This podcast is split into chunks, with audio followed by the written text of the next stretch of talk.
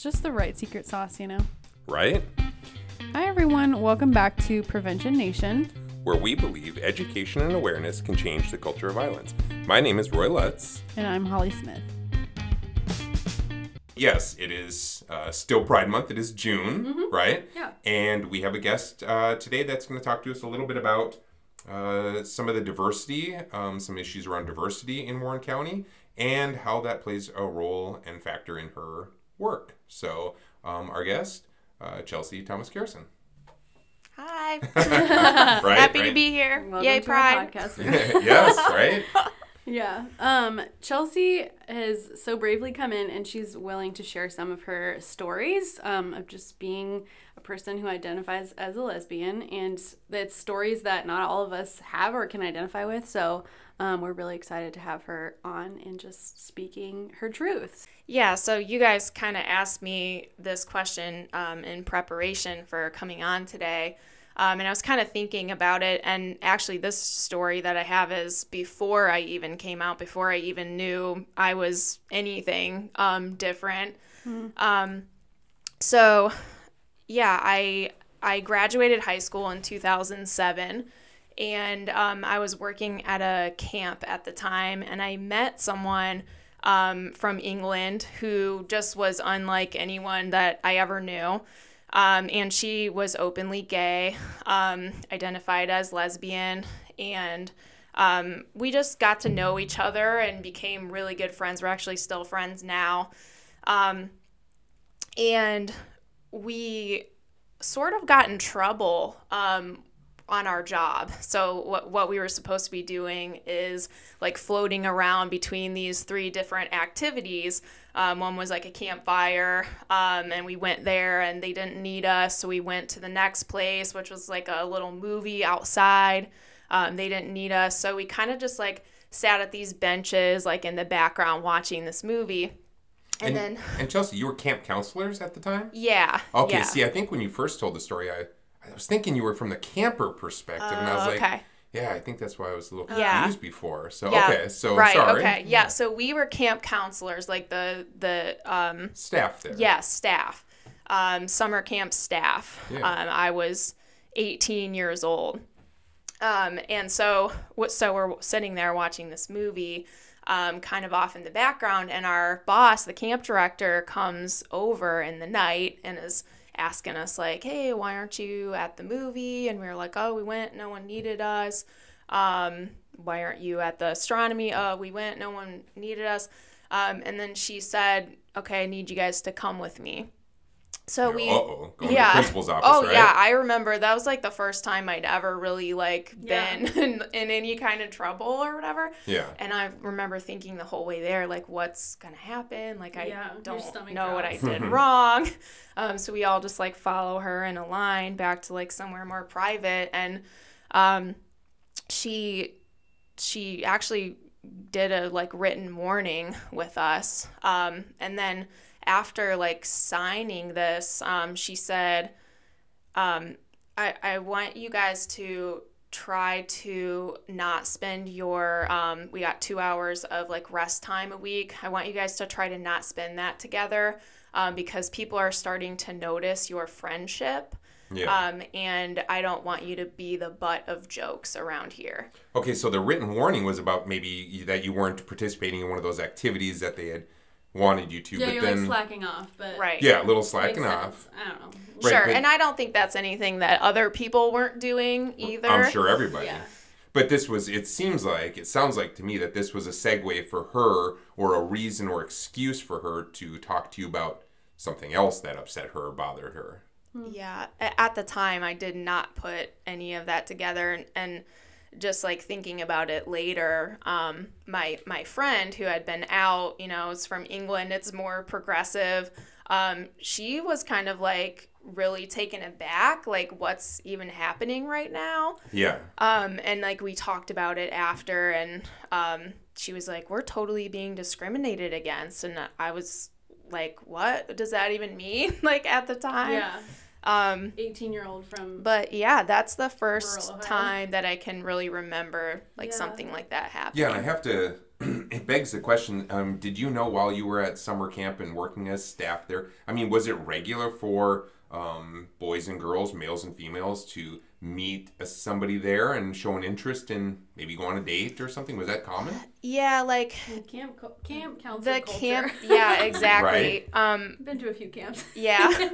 The camp that I worked at, though, there wasn't really a lot of guys. Okay. Actually, don't think there was like maybe one or two. So like that didn't happen like frequently, I guess, that I know of. It maybe was. I was 18, so I don't really remember. I'm sure other girls were being friends. Like what? Yeah. Well, and that's where my brain goes to is one, when a boy and girl shows some interest, do they go and talk with them about that you guys are coordinating your time to spend time together? Yeah. And I doubt it because it's not an issue, you know? The crazy thing to me, though, was that we were just friends, and always have been. Yeah, it wasn't friends. As though something was, And now that I identify as gay, it still is but we are just friends. And nothing, any time that we were alone together, nothing was happening like they maybe thought it was happening. Yeah. I'll say this friend is the first person that kind of got me thinking about maybe I am different. But yeah, we've always just been friends. Yeah, very interesting. Yeah. So I'm sure that you have gone through jobs where maybe that type of thing has happened before or maybe it had happened to you again. I don't know those things. But is there any point in time, whether it was here or another place where you were able to kind of stand up and say no, I'm different and it was fine. It wasn't there wasn't pushback. Yeah. Yeah. So there's definitely been times that I've felt discriminated against. But also I think as I've grown older, I've become more like every time I go into a room, I have to decide: am I going to come out to this group? Wow. Is it safe? What a good question. Social identity you have to walk into every room with, right? Right. You're aware of that. And at first, when I first came out, it was it weighed on me a lot more. But now, I've been married almost 5 years, and I'm just totally I don't care, I don't care anymore. But I also have to realize, I used to teach here at our work. And Chelsea had my job. Yeah. I have Chelsea's job. I don't know how it works, but Chelsea moved up. So before that, though, I was going in schools, and I had to just be really aware that in Warren County, most of the students and teachers probably thought that I was a straight woman. You asked me about did I ever share my story and something really great came out of it. I was at a high school one time. It was right after I got married. And I had my wedding pictures, and I had kind of told this teacher, that I was getting my wedding pictures, and I was excited. And so she knew there was a wedding. Yeah. And so she asked me the next day, she was oh, I've been thinking about your wedding pictures. Can I see some pictures of you and your husband? And you were oh. Yep. Yeah. And that's not the first time that someone has assumed that incorrectly about me. So I was you can absolutely see my pictures, but it's going to be of me and my wife. And I saw her face, she was embarrassed.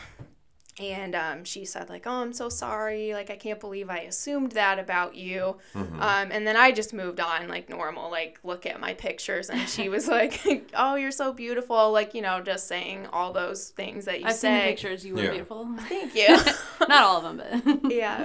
But the really cool thing about this is, through the years, me and this teacher really got to know each other. And part of what I do in class is just make sure that I never assume anyone's gender or sexuality. When I'm talking about someone being in a relationship or going on a date, I always ask your dating partner instead of assuming your girlfriend or boyfriend.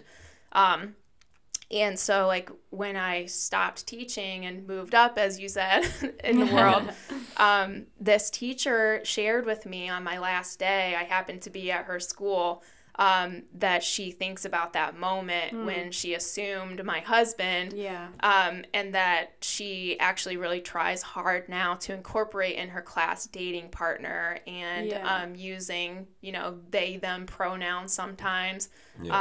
So I thought that was really cool and really appreciate that growth, you know, someone like wanting to be like a part of that change. Yeah. I think it's cool that you didn't use this word, but you've built up a resilience kind of against people assuming or saying stuff that might be discriminatory towards you, but also like taking those little steps, because I mean sometimes in small, well, Warren County's not small, there's a lot of square footage, but anyway, in like rural places, like change is a little bit harder. I mean, like we live here, we understand that. Like I grew up in the next county over, like I get this area, but to come in and just like be who you are and help like create that change, like create that environment where that teacher, we have some really great teachers out there, shout out Warren County teachers, that fully support like what we're doing and learn from us as much as we learn from them. And it's like just a really cool moment where you're like, okay, yeah, like, yes, there has been all this, like, discrimination, but it's, like, those moments, and maybe I'm speaking for you, it's those moments that make things, like, better and, like, a little bit more easier and happier for you especially. Oh, yeah, absolutely. Well, and, you know, and I think when you, the whole time you were telling that story, I thought to myself, when we talk about so much of our work trying to change cultural norms, right? And then we think about, you know, how she apologized that she made the assumption that it was a husband. But we are our environment, right?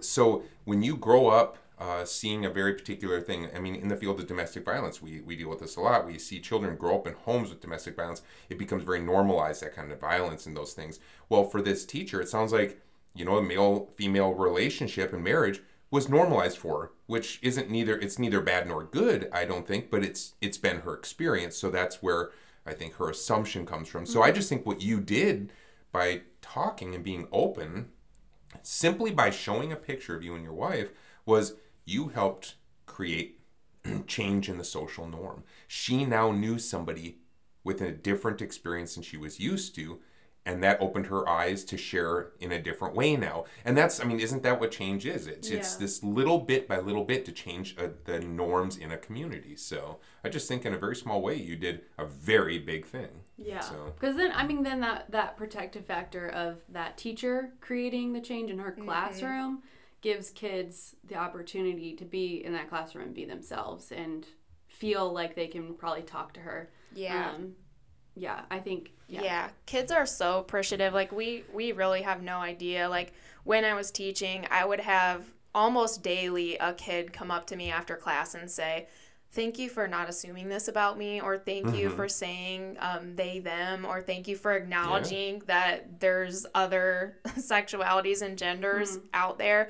No one's ever done that before. Yeah. Like, none of our speakers have ever said that. Yeah. So I think just, like, us doing something small like that, and it, like, is hard at first to try to get your own assumptions out of your head.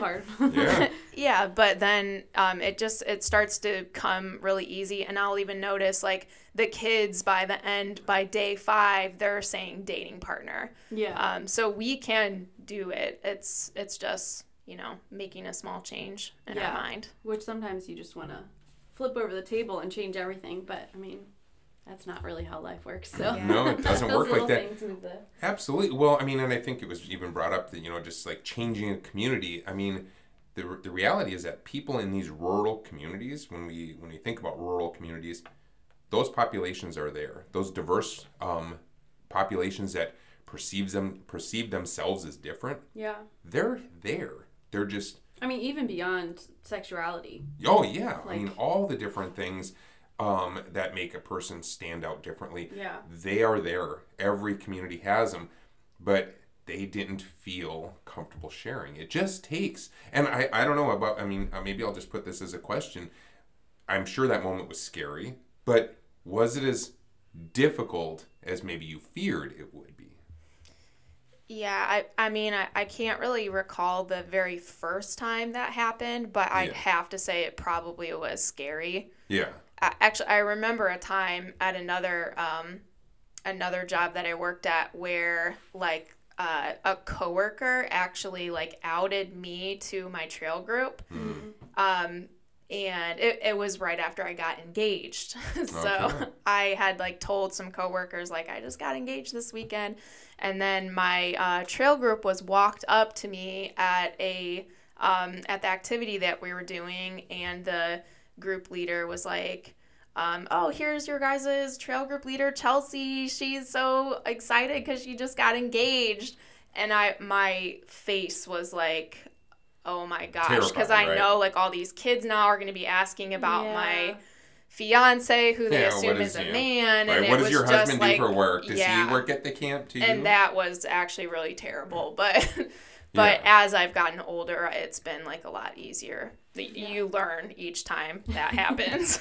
Yeah, I imagine. Well, and I guess I just was thinking that so many challenges I've faced through my life, and I wonder, if it's similar for you with this, is that you build this expectation up that it's just going to be so, and then oftentimes you find that you're well equipped to handle whatever happens, So. Yeah, I definitely feel well equipped at this point in my life to handle any of that. So. Yeah, I think you are. Yeah, absolutely. Well, how does that relate to your work? I mean, I think about as the community engagement director, I just, I wonder, how do your experiences as a person who identifies as a lesbian, how is that impacted by the diversity or lack of? I don't know, however you want to say it. Well, in Warren County? Yeah, I mean, I think, like... a lot of question marks at the end. Right. A lot of question marks. But engagement from a diversity lens must be challenging in Warren County, especially from your background. Yeah, it definitely can be frustrating. And I think that, like, we've been talking about just things that have happened to me, like trying to use them as a catalyst for change and, that teacher story. So I think that as the community engagement director, it's been really helpful for other types of issues, like when we've been talking about George Floyd and racism and all of these huge, huge issues that we have.